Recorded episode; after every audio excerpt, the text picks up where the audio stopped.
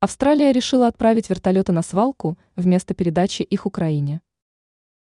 Австралия направит вертолеты Мир-90 Тайпан на утилизацию вместо того, чтобы передать их украинской стороне.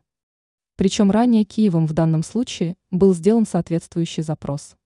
Подробностями поделились журналисты канала ABC. По их данным, осенью минувшего года указанные ранее вертолеты австралийской армии вывели из эксплуатации. Подчеркивается, что сделано это было раньше, нежели планировалось. Произошло это на фоне того, что ранее в ходе учений вертолет потерпел крушение, из-за чего погибли несколько военнослужащих австралийской стороны. Изначально считалось, что эта техника может быть выведена из эксплуатации в 2037 году. Но у самолетов имелись определенные проблемы, приводящие к тому, что полеты иногда приостанавливались. Сообщается, что украинская сторона сделала запрос на упомянутые ранее вертолеты в конце минувшего года, невзирая даже на сложности с эксплуатацией и безопасностью воздушного судна.